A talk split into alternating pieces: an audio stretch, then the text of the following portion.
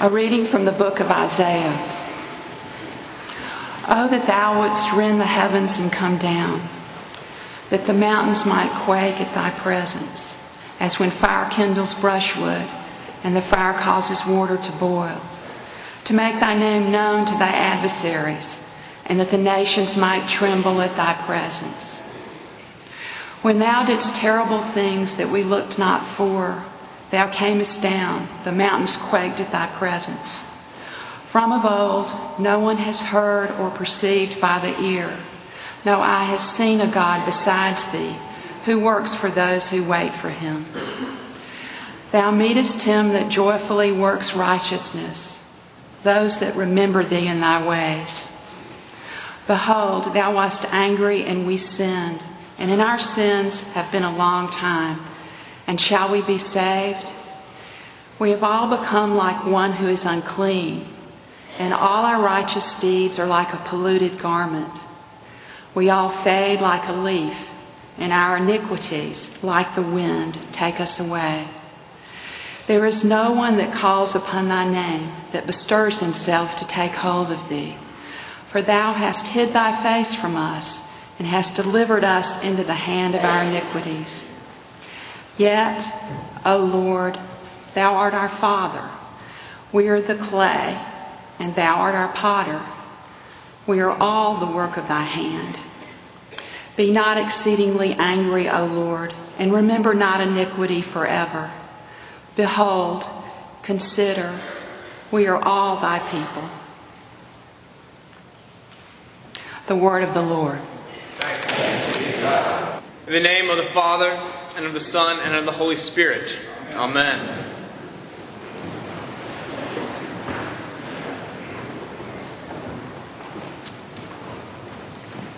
You may have noticed that the economy of God is completely opposite for our own strategies for life management. For instance, we spend loads of money and effort and stress to ease our lives and to create a sense of peace and rest and security by avoiding uh, suffering at all costs. But in the economy of God, a true life comes through death, and peace often comes through suffering. Or, another example, uh, left to our own secular sensibilities, the first shall always be first, and everyone else is vying for that top spot. Uh, but in the economy of God, the first shall be last. And it is the last, that is, it is the humble, the poor, the one who refrains from exalting himself, uh, who shall in fact, be first. The economy of God is upside down from the way that we often do things or think of things, and there are lots of ways uh, that this is true. But I noticed another one in preparing uh, for this sermon New Year's. In a month or so, we will ring in the new year 2012 with celebration and confetti and kissing, if you're lucky, and well wishing. But God's economy for New Year's is different. Today is the first Sunday in Advent. It's the church's new year. And rather than celebration, we begin with Isaiah's passage telling us of mountains quaking at the presence of the Lord fires burning, people in utter desperation, awaiting judgment and crying out for mercy. Happy New Year! We begin the church year in the season of Advent, and once again, the year long story of God's amazing grace. With Isaiah's devastating brutally honest diagnosis of the human condition before Almighty God. And it makes sense. For as we often articulate in this pulpit, you cannot appreciate the wonder and the glory of the good news if you don't first understand the breadth and the depth of the bad news. I wonder if you have ever been in a situation in which every aspect of that situation just felt incredibly frustrating, uh, even angering, until by some uh, sort of accidental chance you came to find out and realize that actually the whole thing uh, was your fault. Some little thing that you had done and created this thing that was so frustrating. And that, that anger and that frustration uh, immediately turns to a, a sort of suffocating, uh, sickening sense of embarrassment. These are the kinds of life situations that lead to nighttime dreams of showing up to uh, social events in your underwear. Where you think, why are all these people laughing at me and staring at me? Oh, that's just great. I've heard those are terrible dreams. I, I don't know. But what seems like an irritating problem around you is shown suddenly to be your problem. And in your exposure, you feel helpless. Well, speaking on behalf of the oppressed, demoralized people of Israel after they have lost their wealth and their prestige and their land and even their identity as the chosen people of God, Isaiah expresses their frustration and their anger that God has let the situation get so desperate without having done something about it. Lord, if you had just shown up, you could have defeated our enemies, then we, then we would have something to hang our hat on. I mean, we are a laughing stock among the nations. God, you are a laughing stock. I mean, what kind of God lets his people get into a mess like this? Have you ever felt like that? I know you have. Because I have as well.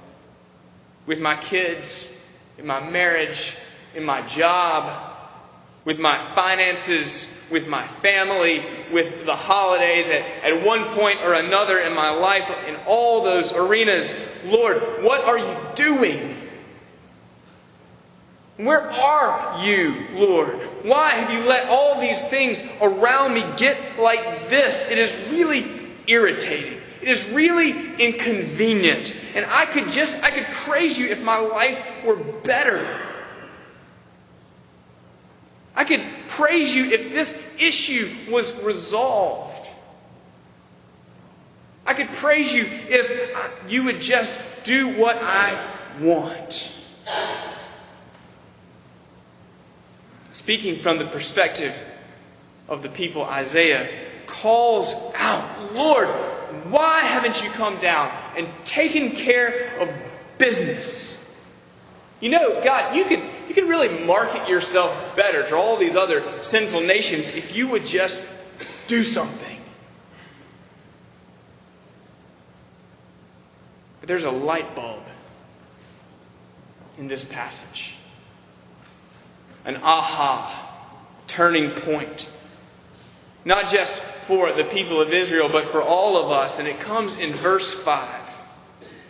And it is the realization that it's not just the sin around me that's the problem. The first and foremost problem that I have is the sin that is in me.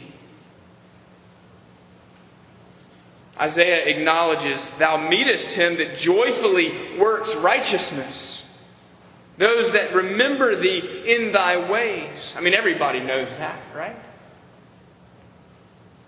But wait a second. Who is that? I mean, I'm looking around me and I have to wonder if anyone really qualifies as joyfully working righteousness. And wait a second. What about me? Happy New Year. The anger and the frustration from the situation around us immediately turns to that suffocating, sickening sense of embarrassment and despair. As Isaiah laments, Behold, thou wast angry, and we sinned. In our sins, we have been a long time. And shall we be saved?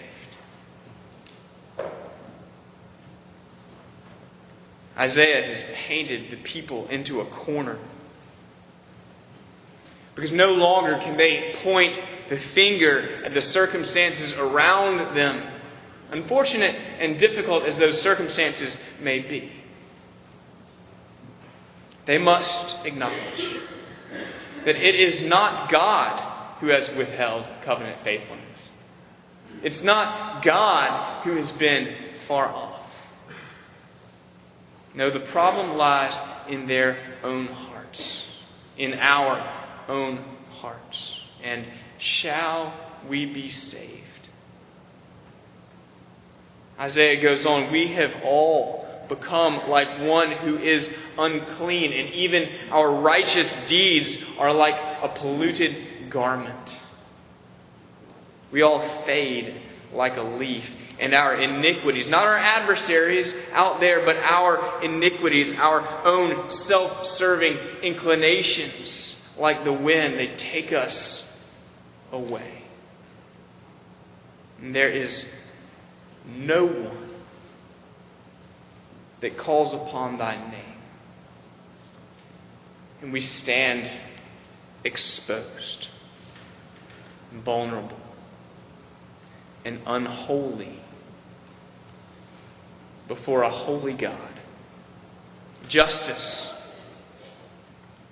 would mean our death. And so, as we begin this Advent, this new church year, the question before us is not, why isn't God making my life easier? Rather, the question is, what is God's answer to a people, indeed to each member of the entire human race? What is God's answer to those who stand unholy before Him. To those who stand deserving His just wrath, indignation, and judgment. What, his, is, what is His answer to us? As silent as snow, God's answer came into the world born in a feeding trough to a poor young virgin and her faithful husband. With no fanfare beyond the praises of meager shepherds, God Himself descended from His throne room and in abject humility was born a human child. And yet, the significance of Christmas, which we anticipate in this Advent season, the gracious answer to the question before us lies not in the sweetness of the baby in the manger, but in the death that that baby would one day face, the God man upon the cross, receiving upon himself his own justice that we deserved, so that we instead might receive mercy. And he rose again. On Easter morning, he stepped out of the tomb. He put death to death and offering eternal life to all who would put their faith in him. He rose to the right hand of God and he will come again.